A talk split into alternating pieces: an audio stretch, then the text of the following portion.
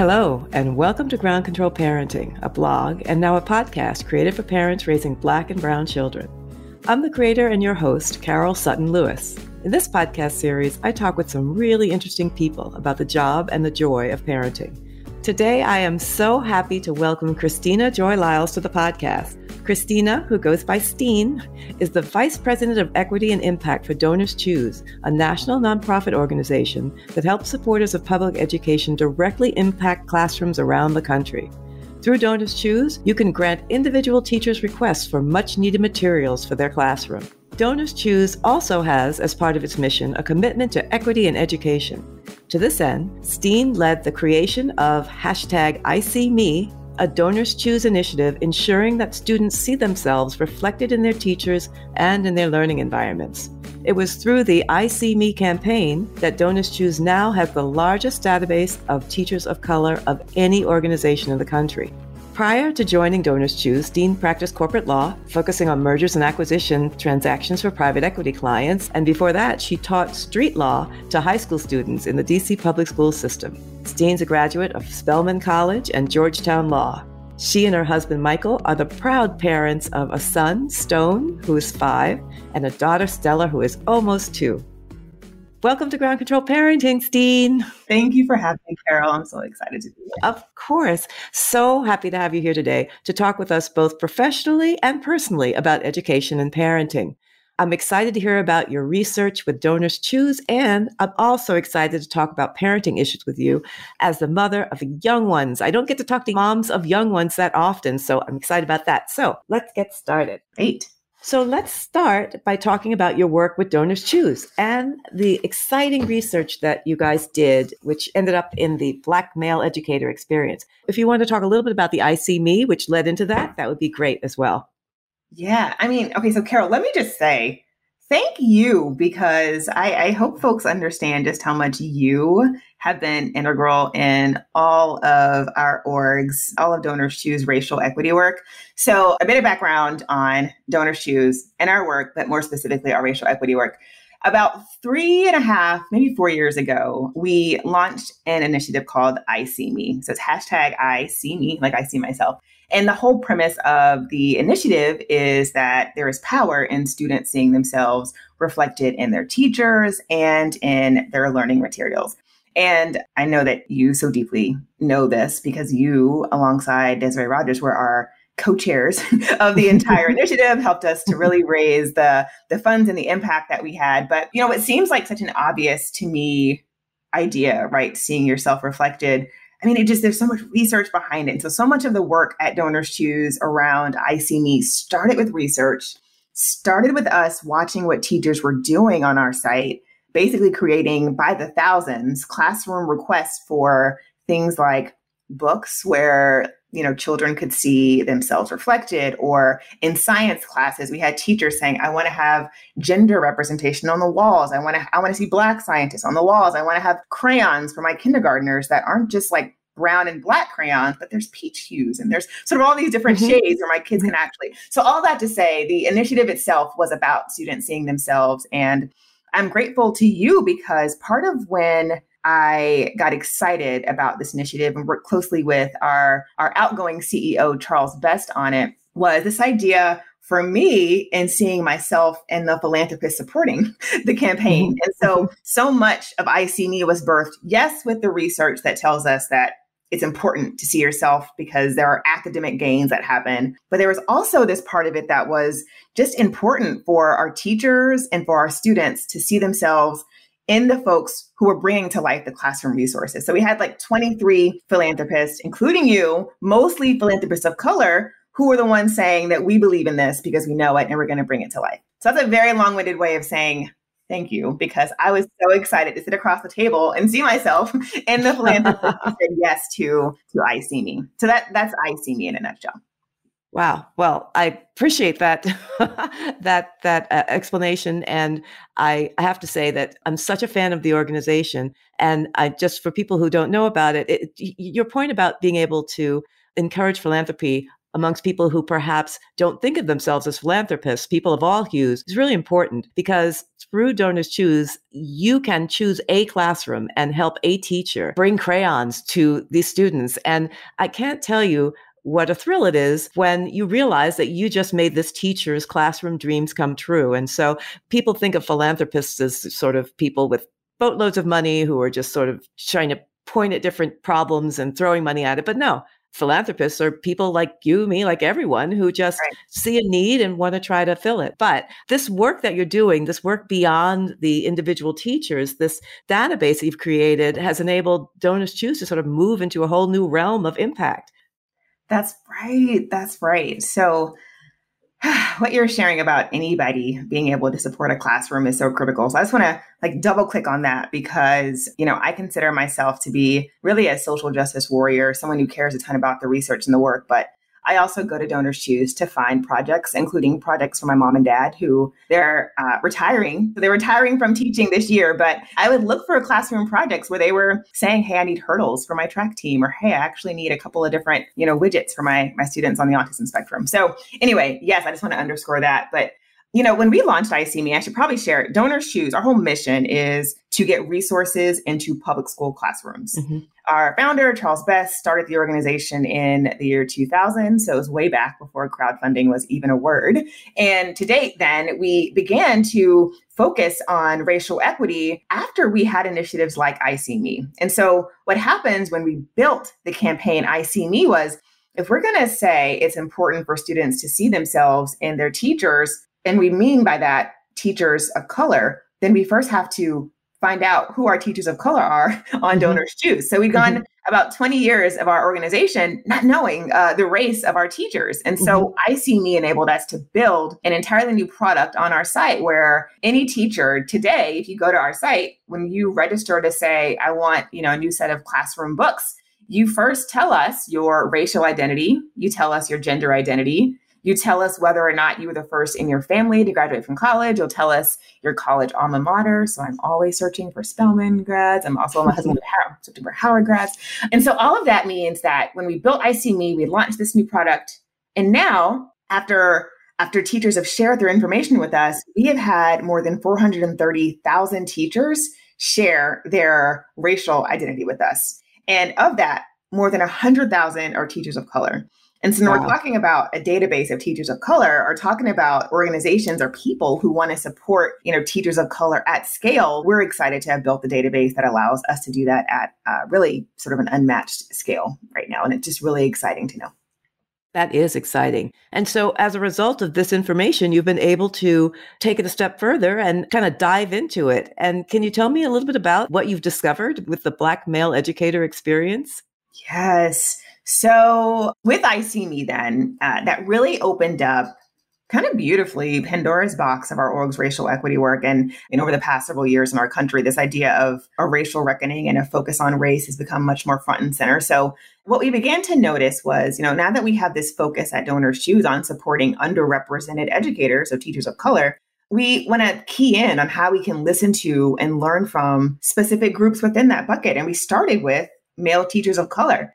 And so we started out to say, what can we learn from the group of teachers who are the most underrepresented when it comes to sort of gender and uh, race? So Black men make up 2% of the teaching profession, which blows my mind considering wow. how many Black boys are in public schools. Mm-hmm. And the fact that we know that students do better academically, right? Graduation rates increase when uh, Black children have a Black teacher between third and fifth grade. And so we said, wait a minute, let's learn more from like what's going on with respect to Black men or male teachers of color more broadly in the classroom. Like, what do we need to know so we can keep them there? What can we know so we can bring on more to the profession? And so uh, we set out to answer that question and we launched the largest survey ever censoring male teachers of color. Uh, we surveyed 5,000 teachers.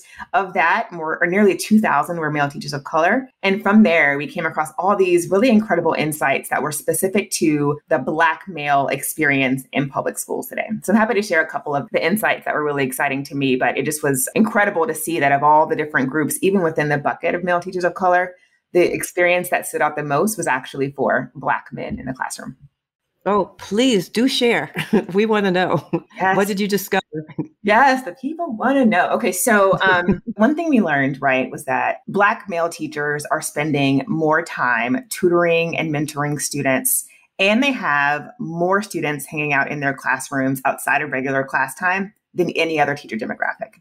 And I can imagine, you know, if there's a perhaps a black male teacher listening to this podcast, right? If they're if they're a parent, they're probably thinking like, well, yeah, like I, you know, I love to have the guys come hang out in the room afterwards. And I do a couple extra tutoring, but there's something about quantifying the thing that is a hunch that is really important, both for recruiting efforts nationwide, for retention efforts nationwide, to know that Black men in the classroom are spending an average of 4.6 hours a week tutoring students outside of class, compared to, for example, Black female teachers, three and a half, Latino male educators, I think that's 3.1, and then white mm-hmm. male teachers, two and a half. We're talking about like extra time that they're spending doing the work. And so we're talking about things like, oh, why are we struggling to retain, for example, black male teachers and or what is keeping them in the classroom? We actually found that the teachers who reported these higher numbers of engagement with students were actually no more likely to report burnout. And so if we're thinking about hmm. policy efforts to say,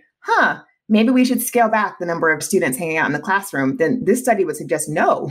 Uh, mm-hmm. Black male teachers telling us this is part of what gets them excited about doing the work. Hmm. Carol, I can share maybe two more uh, insights that I'm I'd love to sure. know about. Please um, do. Two more insights from this survey. Uh, so these were all public school teachers. Was that graduates of historically Black colleges and universities, so HBCUs, showed the greatest engagement with students of all. So Black HBCU graduates reported spending 5.1 hours per week tutoring outside of class time and then 5.8 hours per week on like mentoring and counseling. And that's mm. compared to 3.9 and 4.3 hours for Black teachers who didn't graduate from HBCUs.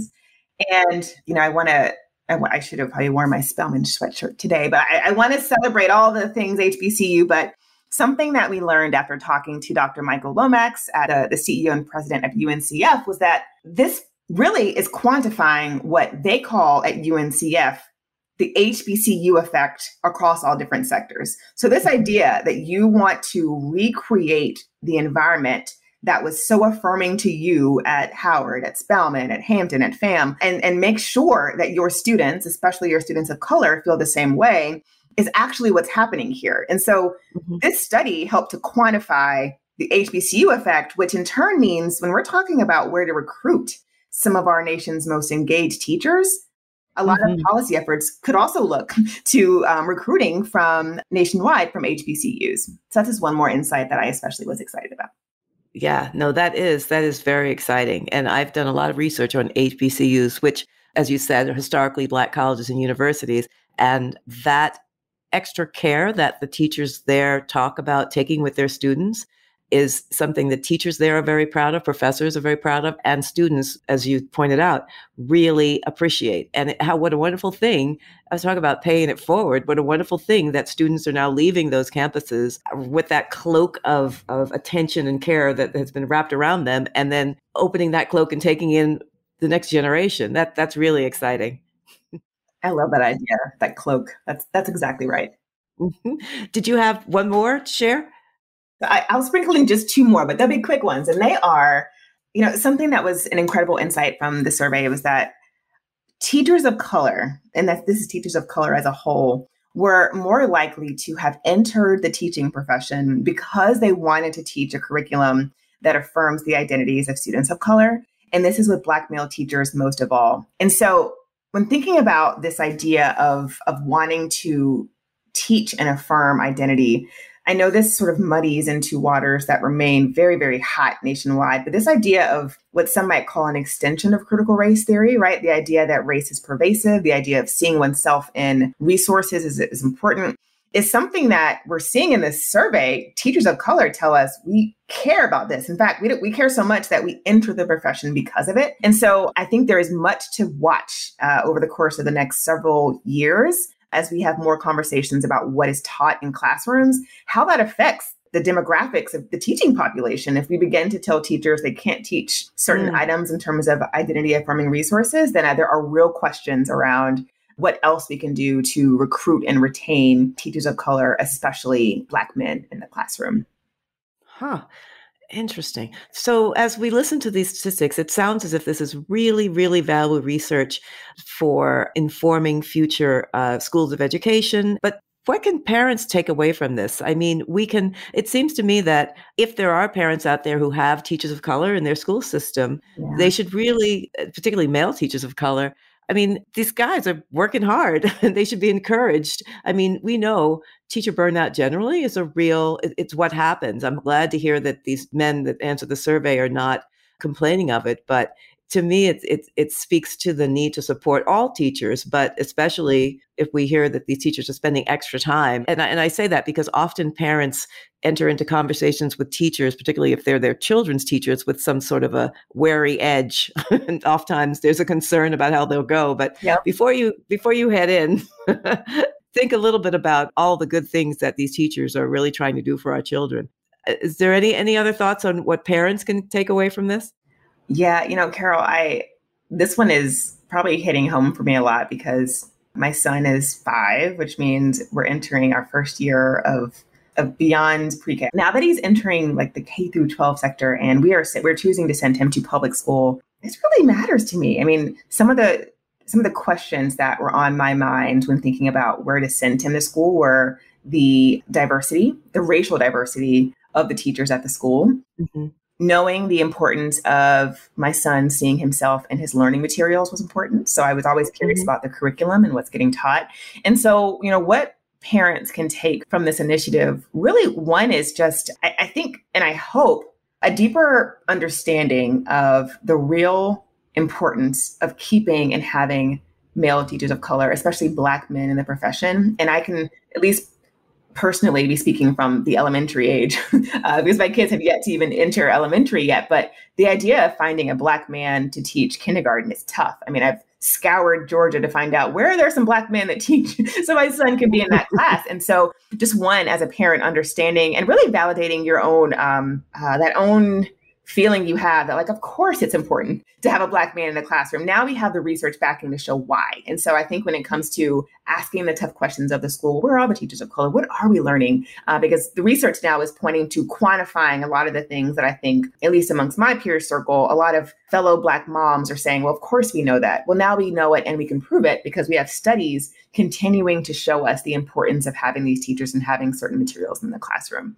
Mm. and i mm. hope it ultimately lands on maybe just more support for these teachers. I mean, mm-hmm. my mom and my dad, my dad's retired military and and he's in his last year of teaching now. He teaches JROTC at a really rural school in South Carolina. My mom is a speech therapist and did autism itinerant work as well in uh, public schools. And the support that public school teachers need is just, I mean, I would go home and see my parents like head to Staples or head to the store. And I would chuckle because I'm like, Dad, I work for Donor Choose. Just create, you know, create a project. But also they just were like, tomorrow I need these resources. Like I'm going to take in these snacks. My mom like, the kids are hungry. I'm going to stuff backpacks and make sure that they have a couple resources. I'm thinking like the salary of a teacher is not one where my mom is spending her time on a Sunday, nor her extra dollars packing backpacks to send home to students who are hungry. And so the idea in this survey and this research of rallying around teachers and especially teachers of color, but then even more specifically, male teachers of color is just critical because I think all they've been through over these past few years, and of course, throughout their years teaching in the profession, we will enter a moment where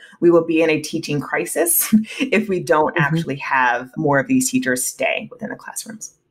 Yeah, absolutely. You know, I just have to add that you talk about your search for teachers of color for your young children. It reminds me that when my children were going to preschool, I'm in New York City and we were looking at a number of preschools here and and uh, many of the preschools we were looking at had predominantly white student bodies mm-hmm. and i was very focused was then am always very focused on diversity I ended up sending my children to a school which didn't have a very diverse student body, but they had teachers of color in mm. the school. And and I had a feeling and, and it was borne out in terms of each of my children really has an appreciation for learning. And I had a feeling that the earliest days, as long as we had someone there that looked like them, and it wasn't a bad thing that it was the teacher, because that they would see themselves in the teacher and I'd send them into that classroom every day, understanding that they weren't in there totally by themselves. I mean, they were, they had eh, at that age, at the young age in particular, it's really important for children to feel as if they belong. And even if you're, even if they're classmates, I mean, they loved their friends in school. It wasn't like they felt every day they walked in just because they people look differently that was bad but at that early age the belonging is important and for a teacher to look like your mom i mean is really it, it makes a big big difference so thank you I, am so impressed with and proud of Donors Choose for this work and and I can't wait for for the next great initiative that comes out of your your expanding database. Oh, thank you so much for that, Carol. You reminded me of when I saw Stone, uh, my son, walk hand in. It was after the pandemic. We, we finally sent him back to his daycare, and they had a at the time I didn't know who he was. I mean, I should have probably known, but it was it was a black man that was working at the daycare center that was like in charge of like marching the kids back to their classroom because we were no longer allowed back there. And I had so much anxiety about sending him back during the pandemic. Mm-hmm. But what helped just an ounce was when I got out of the car and my son like ran up to him and Stone has like a little Morehouse backpack, and I was like, Phew. and so you're right, this moment of like knowing like at minimum Stone has seen himself from that door to wherever he's going back mm-hmm. there. And that just it you just can't beat that feeling of of just knowing. So yeah, mm-hmm. mm-hmm. Absolutely. We'll be right back after these messages. Welcome back to the show. So, so now I want to turn to your parenting experiences. I want to fast forward kind of through your how you were parented. I want to hear about where you grew up and your siblings because I really want to focus on you and your children. But just tell me, where's home for you originally? Ah, I wish I had an answer to this because I'm a military oh, brat. military, military, yeah. So all over, huh? all over. I was born in Germany and I've lived uh, in quite a few states, but my parents are in South Carolina, so that's where I went to high mm-hmm. school, mm-hmm. and that's where I still consider home base is, is South Carolina. And now, now your father was in the military, but your mom was always in the teaching profession. Is that right? Was she? So you grew up with teachers. How did they convey their expectations for you in terms of your education? Oh, you know, I I definitely have the best parents in the world, I'll tell you that. And I I realize that now I think more as a parent, I'm like, I don't know how you did it. I'm sure I was a lot because I know my little two are a lot and they're amazing. So um, you know, both my parents are educators and I think they really instilled in us just this level of excellence, but also this safety net of like, you'll be fine. you know, and I think Mm-hmm. So much of the rigor in our home, especially having a dad who's in the military, right? Like he had the perfect dose of like rigor and strict, but also met with like warmth and teddy bear vibes, right? Like it just, and my mom was like such an educator, and I didn't even realize it until now when I'm seeing her when we go home as Nana. And she's got like flashcards for the kids. I'm like, Mom, this is a speech exercise. She's like, All the kids got to get ready for next year. And I'm like, This is great. Like, home was always a place of like learning and love and a little bit strict, but not really. And it just, I think, produced in us like athletes because all like both my sisters, we all like did cheerleading, we all ran track, we actually all went to Spelman. And my parents just really, I, I think, instilled in us that like education, at least college, was not a question. And each of us went to grad school. So I, I think I very passively aggressively assumed that was probably not an option either to not attend grad school. and yeah, and so I think uh, a household of learning, but as like the safety place, right? The place where all the neighborhood kids would just come and be safe, but also know that you know mom and dad joy would absolutely call your parents if you ever got into trouble as well. So that community vibe was something that we completely loved as, as kids. Now I really appreciate.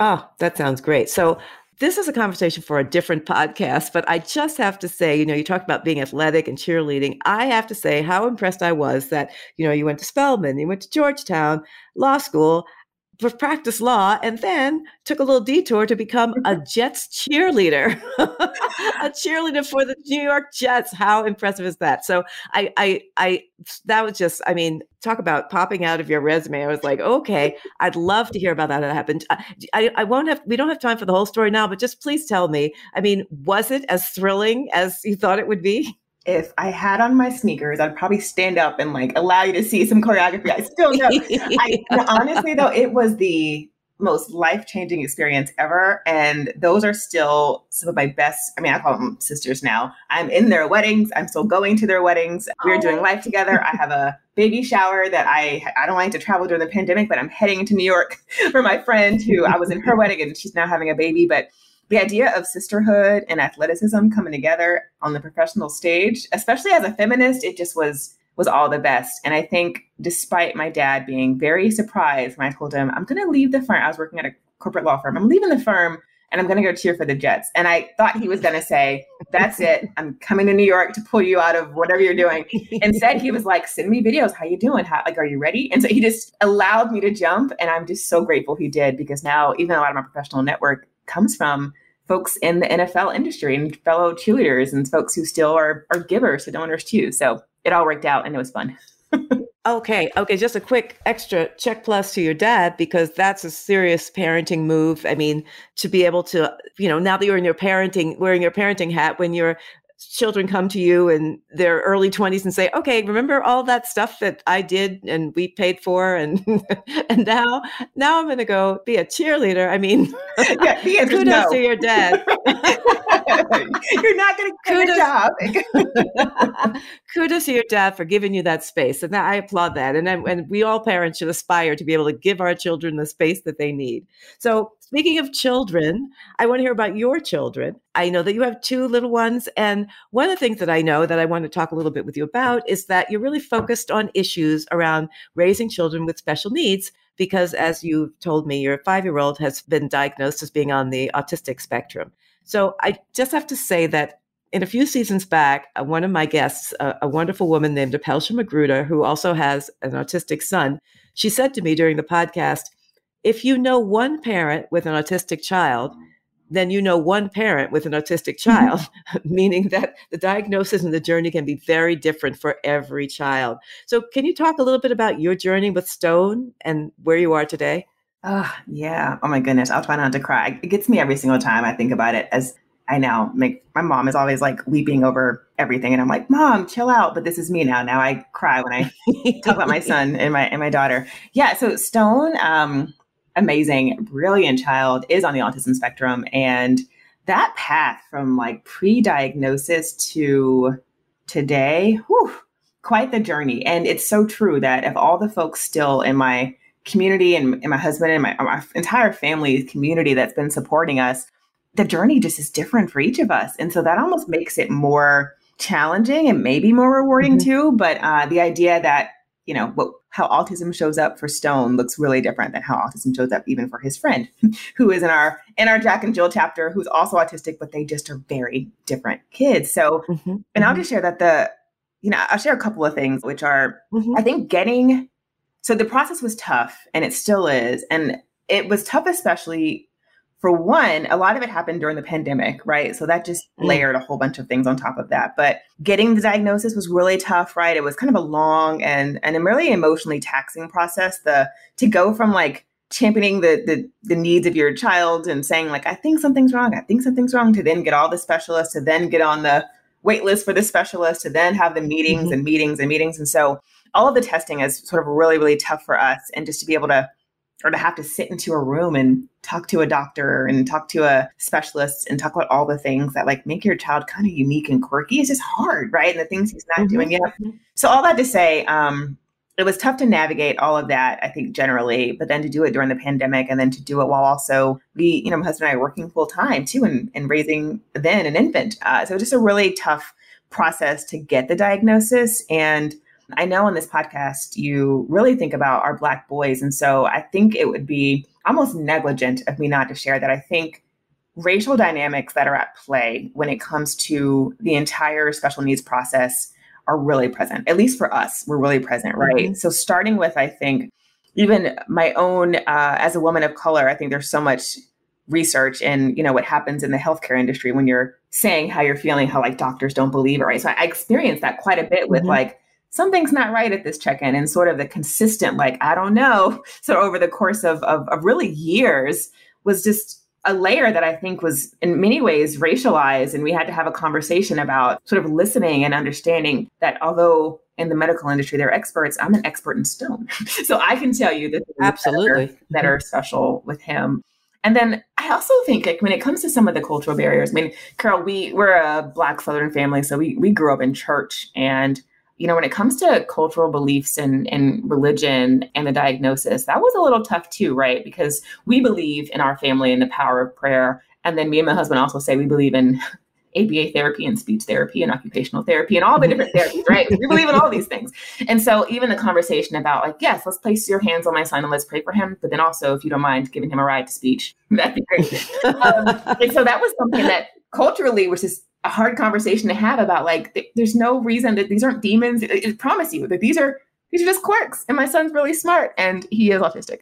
And so I just want to share all of that. I think has made it um, tough to sort of just find our our community, find our people, find our tribe. And I'm actually really grateful to the there's some women in my Jack and Jill chapter. There's an entire initiative within the entire national Jack and Jill called We Are One that is specific to parenting differently abled kids and uh, autism sort of falls within that bucket and so just thinking about all of that is sort of a big part of how we got from pre-diagnosis to like believe me when I tell you, you know, this is what's going on, all the way down to now just navigating the day to day of, you know, ABA therapy and speech therapy and occupational therapy and finding the right schools. And then, of course, on top of that, I have baby girl who's, you know, a sibling to a kid on the spectrum. And Stone is a neurodivergent brother to her sister who wants to play all the time. and he's not always so all of that is to say, uh, it's been a lot. I, I I, am sure I know that it has, and, and I thank you for sharing. I, I, just want to sort of bullet point some of the really important things that you've just said. First of all, this concept of the importance and the challenges of being a med- an advocate for your child uh, in the medical profession. And on another podcast this season, I've talked with a doctor who is really attuned to the disparities in treatment across racial lines. And it's very, very important. People are squirrely about talking to doctors. I mean, with good reason. You're discussing something that you don't know a lot about and you think something's wrong. So you're anxious and you're concerned and you want to have the doctor say, oh, no, everything's fine and believe him or her, but you just don't know. And so everybody of every hue is feeling that. And then you layer on top of it this, this sense that this doctor is not hearing you or has some different perception of how you are experiencing things. So yeah, it is, it is really, important that parents everywhere really hone your advocacy skills in in the doctor's office. And and unfortunately you had a trial by fire. I mean you kind of had no choice but you're coming out of this stronger for all of your children and for yourself because yeah. you know you're now able to understand that perhaps not intentionally but actually there's a there can be a disconnect that you have to be mindful of. And then the second thing which man if i could just stand on a soapbox, a parenting soapbox, one of the first things on my scroll would be this concept of therapy and our cultural aversion to mm, therapy. Yeah. I mean, I definitely had it in my family. I, it, it's pervasive. I mean, I understand it to your point. Sometimes it's juxtaposed against the church. In other instances, there's this understandable but real distrust of the process. Yeah. it's it's a it's a kind of a touchy feely process, and you know, it, and then there's also the sense of well, we don't tell strangers our business. We you know we we take care of that at home, mm-hmm. and and while all of those perceptions and perspectives have their validity. Um, certainly, certainly with respect to faith. I mean, there's a lot, you know, doctors have a lot of faith. I mean, there's not uh, to your point, it's not one or the other. Yeah. But I but I love hearing this understanding that you probably had all along, but you really had to come to of you can do both. You can really be as focused on all of the things in the world, how the universe works and, and your your faith works to help your children. But also there are things, like you said, there are therapies. There are very specific things. There, there is research, there is data there. Mm-hmm. So so it is, I'm, in, I'm I'm saying all this to to encourage parents who perhaps they haven't had the opportunity or the circumstance to think about this, but and this is just a bit of a diversion, but I was having a conversation the other day with families, some some family friends about this it used to be part of the cultural bias was that we didn't we didn't do the things that required therapy. I mean, our our people didn't were not depressed. We were not eh, we were resilient bodies. You know, we mm-hmm. just we took everything. And now statistics for depression, anxiety, even suicide are just off the roof for people of color. And this bias against therapy in general, it is detrimental to us as a people. So I'm I'm just I whenever I hear a, path, a journey that takes you into having to have some sort of therapeutic assistance, I'm I'm I don't celebrate that you have to do that certainly, but I am glad, I'm really grateful that you all were able to move through and and get there because I mean, I'm sure you've seen it it matters, it makes a difference. I'm so happy that you went there because you know I think your your platform uh, in many ways. I, just the other day when I was walking my dog, which I didn't mention that poor guy because now that we have kids, I feel like he's like Oh. Yeah, little Lennox, he's great. But um, when I walk him, I listen to podcasts, right? And I like I can time how I'm doing my podcast or my walk because I just you know 45 minutes, and I listen to you. I listen to Ground Control Parenting, and I heard, oh, gosh, I'm I'm forgetting her name. I, I I will think through what her name is, but she mentioned something around her own experience, I believe, with postpartum depression. And I, I what I appreciated in hearing her share it was it immediately destigmatized it because she named it and mm-hmm. said exactly what it mm-hmm. was. I mm-hmm. saw myself in that because uh, I'm not ashamed to say that after both of my children, I really struggled with postpartum anxiety. And uh, mm-hmm. that postpartum anxiety was really tough, especially during the pandemic, when I think a lot of folks' mm. uh, anxiety was really exacerbated. And so, all that to say, part of the self care and a part of my quest for this unicorn space, this space where you know I can be my most creative and my you know create the next iSeeMe, the, the space that I need to get mm-hmm. there actually requires mm-hmm. a great amount of self care, a great amount of therapy, right? And also just moments in which all of it exists together, both my gratitude exercises, my prayer, my attending right now for us, which is virtual church. And on top of all that, mm-hmm. right. And the things that my son will need, which will include prayer, learning about the Lord, mm-hmm. right? Learning about mm-hmm. himself, recognizing difference, meaning race and gender and disability and ability, right? So all of that I think is truly, like you said, a both and, and, and.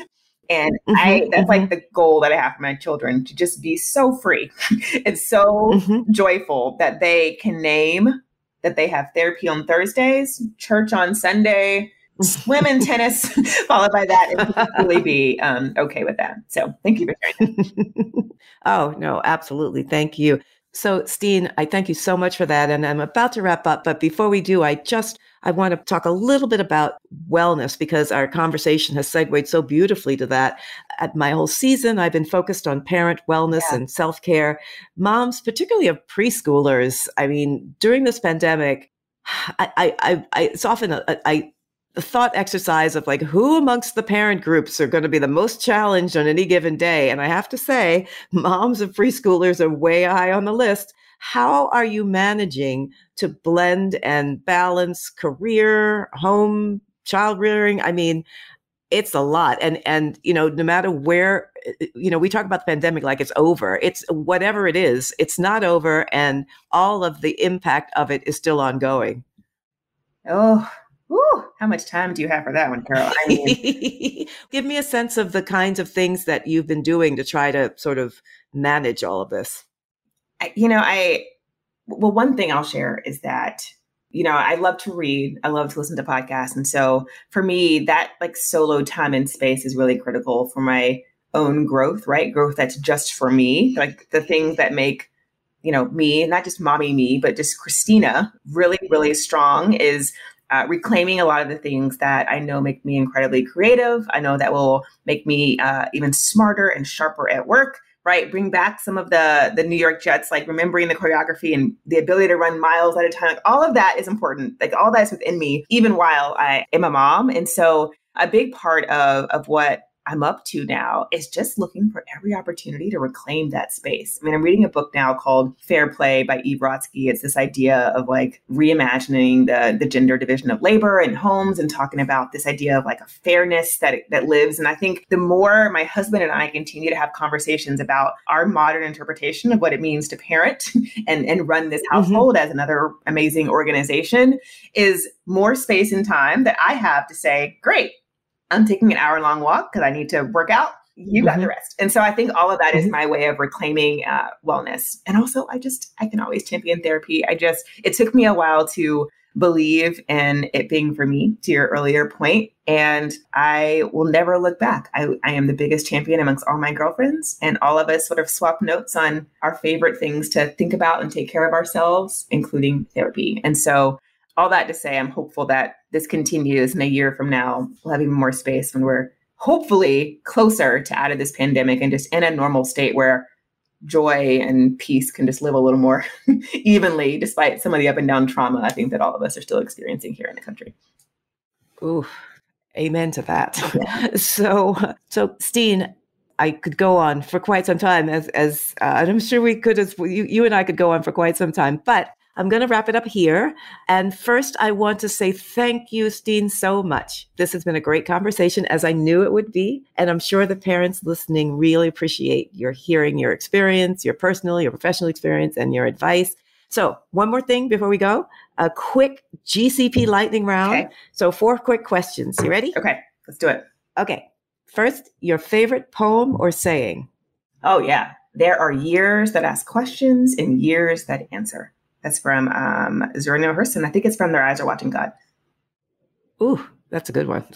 okay, this should be pretty easy for you. Your favorite two children's books. I mean, you must be knee deep in children's books these days. Oh gosh, some days the same book over and over and over. Um, my son, who's on the spectrum, is really tough for him to get haircuts. Uh, it's just really, it's it's a whole ordeal. And so he loves the mm-hmm. book. I love my haircut which is by I think it's Natasha Tarpley. But the whole, the whole book is like preparing a kid for the haircut and being really brave. And so he'll I'll hear him like muttering the words like while he's crying and getting his haircut, like "Okay, I am brave." And so it's great that he uh, sees himself. And then the other one is for my daughter. Uh, please, baby, please. It's by Spike Lee. Oh, oh my mm-hmm. that rambunctious child. Tonya Lewis Lee and Spike Lee. I know it's a great book my daughter, I mean, look, if Spike Lee or Tonya Lewis Lee are listening here, my daughter believes that she is in that book. And so whenever she does something that's, we'll just say rambunctious, she'll just say, please, baby, please. And so she like knows that she's like doing the thing. So again, the power of kids like seeing themselves, I think both of them know like that's me in that book. And there's so much power, I think, in that, despite some mm-hmm. of the after effects of what's happening in our house. Diapers off at the beach, all the things. so tell me a mom moment that if you could, you just love to do over.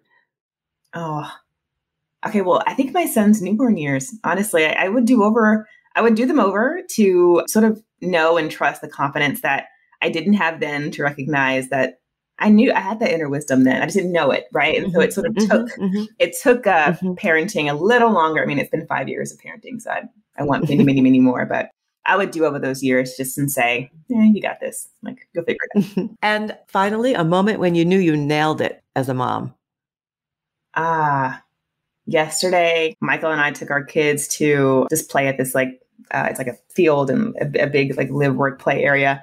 And our kids just were wild and loud and having a great time rolling around in the grass. And it just was the most like, I'm sure we were a spectacle because we always are when we go out to eat. We always are when we go everywhere. But it just like, we sort of, Michael and I looked at each other and just like gave a fist bump, like, eh, like those are our kids. And like Stone was like playing in the fountain because he loves water. Stella was like doing like barrels in the grass. And we were just like, Jesus, oh well. Like, and so I think in that moment, Michael and I just sort of had a moment of like, this is this is us. So that I felt like we nailed forgetting what was going on around us and just like letting our kids live, which is kind of hard to do when you've got little black children, but it was nice to let them just roam with privilege. And I think every kid deserves that. Absolutely. Absolutely. And see, they present you with the concept you presented your dad with. You know, you you'll you'll oh draw back on that moment where you're like, okay, these are our children. they want to go be cheerleaders. Let us let them do it. They are themselves. So good. See? It's I will call you and say, oh my gosh, you spoke this into existence. Help me talk Phil out of this. Steen, thank you again so much. I really appreciate that you were here with us today. Thanks so much. Thank you for what you built, Carol. I mean, in iSeeMe, for being my champion, for me allowing really just for you allowing me to be a part of this just means a ton because this is a part of this is my unicorn space. This is my space where I get a chance to just be and I'm so grateful. And I can't wait for the next thing. So the next male teacher of color initiative, the next iSeeMe, I'm going to call you. Great. And we'll have you back and we'll talk about it. Thank you, Carol. Thanks. I hope everyone listening enjoyed this conversation and that you'll come back for more. Please rate, review, and subscribe wherever you listen to podcasts and tell your friends. For more parenting info and advice, please check out the Ground Control Parenting blog at groundcontrolparenting.com. You can also find us on Instagram and Facebook at Ground Control Parenting and on LinkedIn under Carol Sutton Lewis. The Ground Control Parenting with Carol Sutton Lewis podcast is a part of the Seneca Women Podcast Network in partnership with iHeartMedia. Until the next time, take care and thanks for listening.